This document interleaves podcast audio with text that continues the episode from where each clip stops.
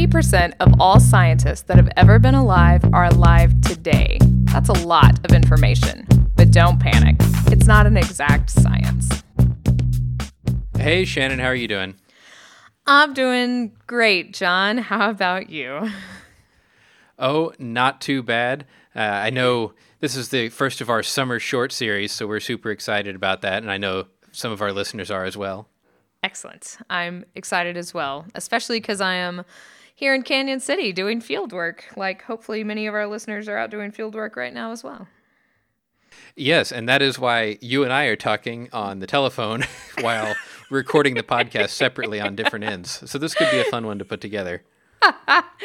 yeah, the internet in the mountains isn't the best thing, especially today, because I don't know if you remember your first day of field camp, John. It was 43 degrees today. Wow. Yeah, I think the first day that I was at field camp, it was cool, but it wasn't that cold, but it was pouring. it has been pouring rain for three days. Uh, we didn't even go out into the field yesterday. It was 43 with at least a 10 mile an hour wind and funneling down the the Grape Creek wind gap here in Cañon City. It felt like 20 miles an hour wind. It was quite miserable actually, and not in the normal it's 98 degrees miserable. it's really freezing cold here. wow, yeah, normally you're worried about heat and fighting off the mosquitoes that are massive. yeah, exactly. No mosquitoes now because uh, last week, um, just north of us, got a foot of snow. So it's some interesting weather this year. Wow. that is fascinating well, unfortunately, I have not got to do anything really fun outdoors. I'm hoping to maybe in the next week or so, but really about the most outdoorsy thing I've done is go out of my office to get a new office chair. well, I know you're really excited about that chair though, aren't you? Oh yeah, it's it's been time to replace office chairs for a while. But that is something that I could go on for an entire podcast about and this is a short, so we shouldn't dwell on that. You're right. We shouldn't. uh, so I guess we're going to talk about uh, field camp today. Is that what you got on the docket for our first summer shorts? Yeah, I thought we could talk about field camp and what you're doing out there. And I also brought up some fun facts about Cañon City, a lot of which you probably know, but uh, I thought would be fun to share with our listeners about the kind of places that you end up doing field work a lot of the times. uh, that'll be super fun. I'm really excited about that. Um, so just sort of a rundown our field camp is one of the many field camps that comes to the cañon city colorado area during the summer. Um, cañon city is about uh, 40 miles west of pueblo colorado which is sort of in southeast colorado. Uh, and it's located in the wet mountains. And uh, the cañon city embayment is sort of a, a little bite. If you're going to draw a straight line up and down the rockies it just sort of like chomps in literally like a bite was taken out of the mountains and that's called the cañon city embayment. And that's sort of where we are geologically. And a lot of really cool as you know because you've been here um, geologic features take place in this area. And so i know you know the university of oklahoma is here oklahoma state uh, louisiana georgia lots of field camps are active in this area especially you know, in this part of May and June for most schools' six week summer geology courses. Yeah, it's a really great area. And I think even Kansas was out there at one point. I don't know if they still go out there. Uh, but it's it's an area with some really messed up geology. yes, and I'll have to be careful because I know some of my students are my listeners. And so I can't give away exactly what we're doing. But this week, what we're doing is just sort of an intro into the stratigraphy of the area. So, you know, we've talked a lot about the importance of understanding the stratigraphy w- really well of an area. And so this week we spend a lot of time using our Jacob staffs. So, this old school stick that helps you measure the thicknesses of beds. And we go out and we make a really big stratigraphic column of all the units that the students are going to see over the next six weeks, basically. So they get to know them really well. And we're not the only group out there doing that um, at the same time because everyone's trying to learn the area. And what's great about Cañon City is that there's a lot of public land. And so that is what we use to map on. And we use to do the stratigraphy because there's a lot of really cool parks up in the mountains and you get really great access to some high class outcrops. Yeah, and you're talking about the Jacob staff, and let's see. I vaguely remember doing this, but it's something like you use your Brunton and you set it to the dip of the beds, and then you put it on the staff and level it and sight the thickness that way. Is that right? Right, exactly. So the cool part about what the Jacob staff does is because you can imagine you're trying to get the true thickness of a bunch of beds of rock. So Beds are originally laid down horizontally. It's one of the laws of geology, is the law of original horizontality. And so, as you can imagine, if you have a bunch of horizontal beds and say you have an outcrop of them, you could literally just stick a uh, you know measuring tape up there and measure them. But as John just said, uh, the rocks are really messed up out here, so they're all dipping at an angle. So now it's everybody's favorite trigonometry that comes into play if you're trying to actually measure the thickness of the beds. Because you want to, if you walked along the top of the beds, but the beds are dipping at an angle, it's hard to get a true measure of the beds. So the Jacob staff is a great way to do this. What we usually do is we take this Brunton compass and we determine the dip angle of the beds. And now you can set a little level that's on your Jacob staff, which is just a five foot stick. So the level, you set it equal to your dip angle. And now, voila, trigonometry is done for you by the magic of the Jacob staff. And all you have to do is stand there with your Jacob staff, tilt it until it's at the dip angle. You use a sight that's on the top of the Jacob staff, and you sight a spot on the ground, and you just do it over and over again. And that gives you the true thickness of the beds. Yeah, so it's basically just a big analog calculator, which is a really cool way to do math. it's absolutely true. And I really like talking to the students in the field because they always ask me these questions like, you know, well, what about slope? You know, what about this bed over here? And it does it doesn't matter. It is. It's an analog calculator. The Jacob staff takes all that calculation out of play. So it doesn't matter if you're going uphill, if you're going downhill, if you're going up dip or down dip. It's all in the magic of already presetting that Jacob staff to be level at the dip angle, and that's all you have to do. Yeah, and for your students that are listening, if you don't believe us, uh, draw out, or if anybody wants to, uh, draw out the triangle, and you'll see it works. It's actually a really clever design. Uh, that's that's one of the um, that's one of the exercises we do at the beginning of our introductory to field class is that we do both things. So they not only do the Jacob staff, but they have to draw the triangle using just their pace as well. And we kind of see the differences, what's better, you know, what's more accurate. And um, it's a really cool design. And so they really get to understand, you know, the the problems that they could encounter using a Jacob staff and how to really do it well in the field. So they all I they made me proud today. They were all really prepared and they did an excellent job even in these awful conditions that we have today. That's great. And I mean, yeah, it doesn't run out of battery or anything like that. I wasn't going to rub that in. It is quite analog, but an excellent tool. yes. So, Cañon City, uh, when I was looking up some things, I mean, I've been there and I knew some of these facts, uh, but I did not know that it was actually uh, laid out in 1858, which was a little surprising to me. But I guess it shouldn't have been because that lines up with the Pikes Peak Gold Rush, which that's one of your field trips, right? Uh, well, it is, and it's one of the field trips that we usually take the first Friday. But it turns out Pikes Peak is still closed because, as I just said, we're south of Pikes Peak, and they've gotten a ton of snow. I think they just got a couple of feet last night, so we're not going to Pikes Peak yet. wow, that is incredible. it, it, it was warm when we were up there last time, even.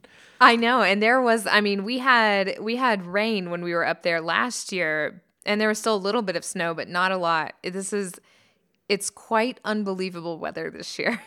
I think we're going to be talking about this for a long time. The one of the places that we first go is Grape Creek, which is a big public area. Um, and as I said, Grape Creek. Well, there's a big creek that runs through it, but the whole area is sort of like awash for, um, you know, for when it's flooding. And it was full of water today. So down by the old cottonwood tree, John, if you remember that at all, I don't know if yeah. you do. uh, yeah, that's all full of water, and I've oh, never seen it. it uh, fun.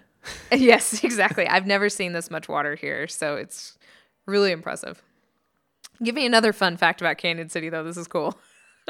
Okay, so this one I'm sure you know, but the listeners probably don't. So Cañon City is, uh, we'll say, a prison town. Yes. And it is noted, it's within the first few sentences of its Wikipedia page, for being the location of nine state and four federal prisons. Nope. I didn't know it was that many. so as you come into town, the Supermax is out here. So, you know, one of the most secure prisons in the country where like the Unabomber and was held, but nine state prisons. And Hmm. four federal. Wow. Yep. I We're in the couldn't middle find of the nowhere. statistic, but I know that a very large percentage of the population there is involved in law enforcement. Uh, it seems like I heard the statistic when I was there at one point, but it was a surprisingly large number. Oh yes, um, it is, and most of the people um, that you know we have our, our caretaker and a lot of people that were involved with the camp are you know they they work for the prison system. It's the main employer out here, and now I see why there are so many because there's you know wow thirteen prisons in this small area. Yes, though it is a really nice area. Uh, Mm-hmm. But okay, let's see. I've got another one for you here. Uh, there was petroleum drilling in Cañon City in the 1860s. Uh, can you guess the depth of the first oil strike in Cañon City? okay, so I'm guessing this is the Florence oil field. Am I right? Do you know that part about it? Uh, I do not know that. That's an excellent question. But I, I think it was in the early 1900s, and it was at a depth of like 800 feet. Oh no, this this was earlier than that. This was close to an oil seep, so they actually struck oil at a depth of 50 feet. That's like hitting fish in a barrel, man. yeah. I mean, if you dig in the middle of where there's oil coming out of the ground, you have to hit it. 50 feet. That's like Pennsylvania type oil right there. Awesome. what year? What Yeah. year was this? This was in 1862 by A.M. Wow. Cassiday. Wow, that has to be close to some of the earliest oil production in the country. It says it is the first commercial oil well west of the Mississippi. That's awesome. uh, I had no idea. That's pretty amazing. we do sit up against um, the Pierre Shale, which is 8,000 feet thick of shale. And as everyone I'm sure has heard, you know, shale gas and shale oil is a really big deal. Um, but they've been doing that game here for quite some time. So since the early 1900s. Um, but the Pierre Shale around around Colorado in general now is a target for oil and gas exploration once again. So I'm not surprised it was that early, but I'm surprised that it was at 50 feet. That's awesome. Yeah, well, and even when I was out there several years ago, there was quite a bit of uh, new production going on in the Yes. area. Yes. Yeah, there sure was. And it's ramping up even more. I mean, as the oil prices come up, it'll get even more crowded. So, Oh yeah, I'm sure. So the last one that I'll uh, throw in here, though there are a lot more. Uh, these are all coming from the very credible Wikipedia page. A few of them from other sources. Uh, one, the climate data for Cañon City, which I wasn't going to bring up, but since you mentioned the weather out there right now,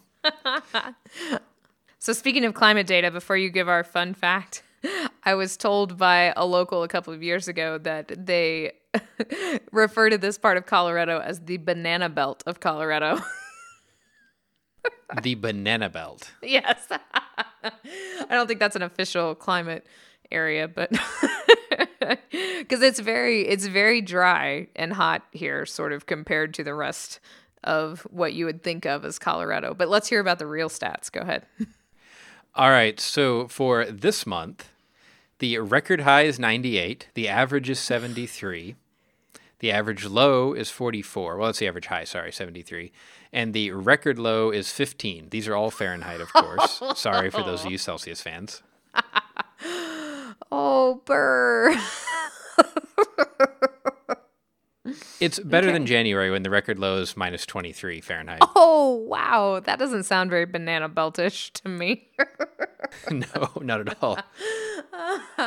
uh, man, I believe it. I think I would question that, but I believe it. I mean, when I did my field camp over a decade ago. That's all I'm gonna say.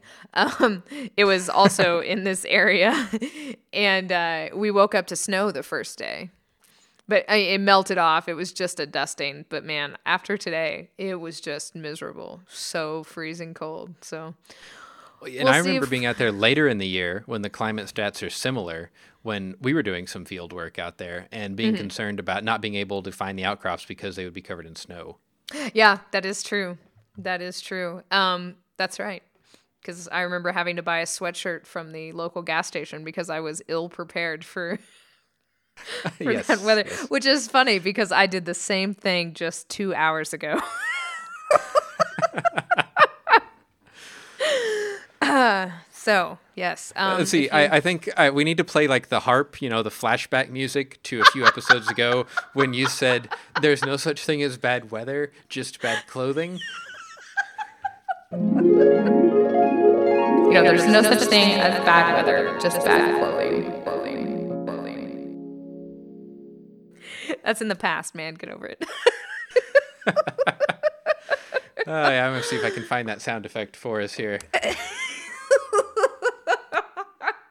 Uh, okay, well, other than uh, making fun of you about your sweatshirt, one of the, uh, the the cool things that happens out there is you get to see a lot of cool sedimentological processes, which I'm sure we'll talk about later. Oh But yeah. That can lead us into the Fun Paper Friday, since we want to keep these short and not make these hour shows, right? That's right. So also, you know, we traveled out to Cañon City this week and we came up through I-25 from the south and one of the places that we pass is Great Sand Dunes um, National Park here in southern Colorado. And it's just this massive amount of gargantuan sand dunes. And they're sort of stuck in this bowl in the mountains. And they're sand dunes, as anyone would imagine a sand dune, is really subject to formation based on prevailing winds, which is kind of what we're going to talk about in today's Fun Paper Friday. Yeah, sand dunes are really cool from a fluid dynamics perspective. And this is actually a fun paper that Shannon picked out. And Yay. it's called Methane Storms as a Driver of Titan's Dune Orientation. Right. Um, Titan is a weird and terrifying place. Yes, it is. um, So we always joke about it when we talk about it in geology, as um, you know, it's one place that even an engineer can find oil. because uh, because Titans Titan literally rains hydrocarbons.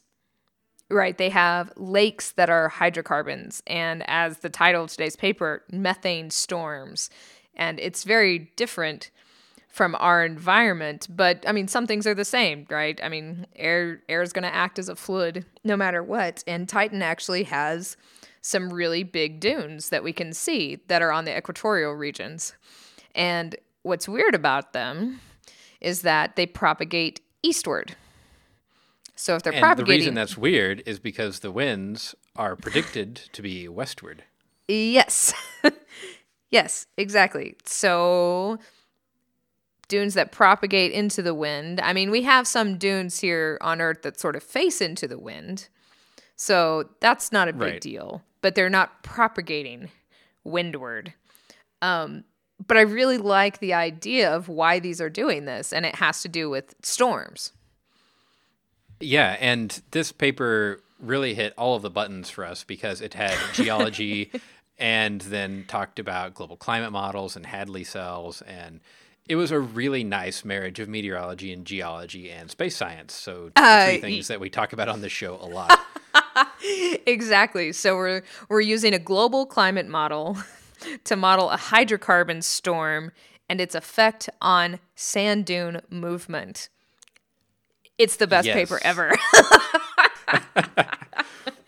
but so what was cool about it um just like john said they talked about the climate but then they talk about these storms which they think are sort of one of these main reasons that these dunes are propagating eastward. So they're not propagating necessarily windward but these storms pull down eastward winds and move these equatorial dunes during the stormy season on titan Right. So just like here on Earth, we have the water cycle, and that's how we get clouds and eventually precipitation. It's the exact same principle, but on Titan, the clouds are methane, the precipitation is methane, and it is the methane cycle. So all of the numbers in here are quoted like a methane humidity of 40% at the surface. Oh, it's so strange. It, it is. And if you look at some of the output from this model, which was called TRAMS, the Titan Regional Atmospheric Scale Modeling System, I did not know that existed. Nope. Um, you can actually see similar structure to large storms on Earth. Uh, right. They even, even- oh, go ahead. Nope. I'm going to say the same thing you are. Okay. Yep, they calculate convective available potential energy. Uh, that's awesome. So that's one of those nerdy meteorology things where you know that's the first thing you look for when you're looking for how big a storm is going to be is how much you know how much energy it has available to it once it grows. Um, so that's kind of awesome. Um, it's it's kind of sad though. It's only about 500 joules per kilogram of CAPE that they Yeah, calculate for these. That's really not a huge amount, but I guess we aren't talking. It is deep convection, though they say. I mean, just a couple degree uh, warm bubble on the surface is enough to make things go unstable and get these really large storms that, like Shannon said, bring wind down. And one way that they can help create the correct flow on the surface is through another one of my favorite meteorological phenomena: uh, cold pools and gust fronts. Right, exactly. Um, so storms lend themselves very well to um, sort of animalistic metaphors or living metaphors. And I mean, so a gust front is basically a storm exhaling. And so you can think about this exhaling methane storm, and that's a gust front. And the gust fronts are strong enough and long lived enough to actually propagate this dune movement along the equator. Right. So you can think of a cold downdraft and it hits the ground and it spreads out kind of this pool of cold air, and the leading edge of that is exactly what Shannon's talking about. And one thing that they mentioned in here that I didn't really think about that much, I guess, because I don't think about dunes all that much, is that though if you have a lot of sediment, you get dunes that are going to be oriented uh, orthogonally to your wind direction. Right. But if you're in some kind of limited sediment environment, which they think they are because there are areas where they see bedrock, you actually get these things where the dunes are lined up parallel to the wind. And they call that the resultant drift direction or RDD. Uh, right.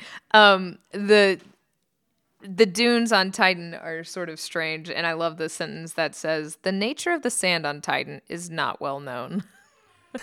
yes. But we're going to make some assumptions about it, and turns out they work pretty well. Uh, yeah, yeah. It was a really neat marriage of climate and uh, sedimentation movement, and there's some really cool images in the paper too, um, making analogs between these linear dunes on Titan, and then also longitudinal dunes, which is what we call dunes that are lined up in the wind direction um, here on Earth. So they look at longitudinal dunes in the Rub al Khali Desert and then compare it to what we're seeing on Titan. I'm glad you're the one that tried to say the desert name instead of me. I would have just called it the desert. Uh, but But I said it with conviction, so it sounded right. yes.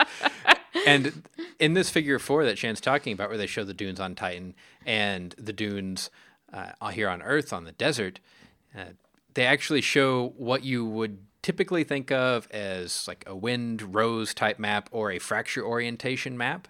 Uh, but in this case, it is a rose display of the sand flux, which is roughly going to be wind direction. But it's kind of a neat way to do it.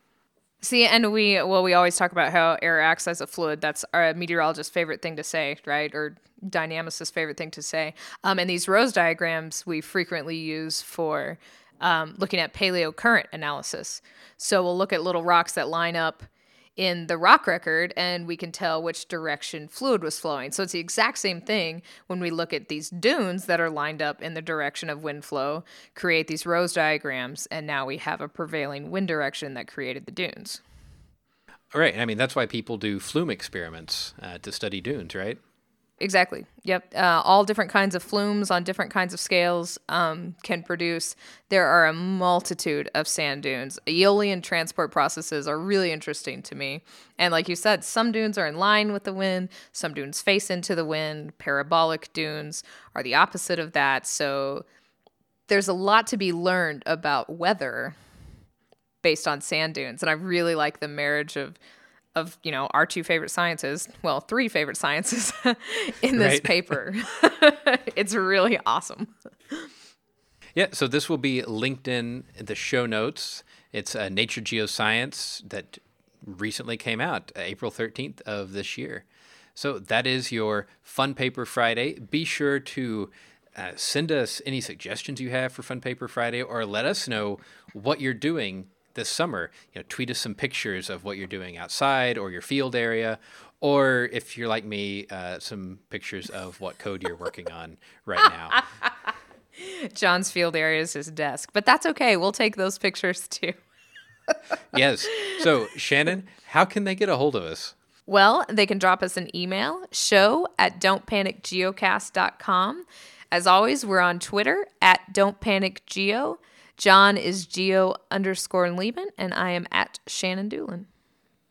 Right. So until next time, this has been your first summer short. Remember, don't panic. It's not an exact science. Any opinions, findings, conclusions, or recommendations expressed are solely ours and do not necessarily reflect the views of our employers or funding agencies.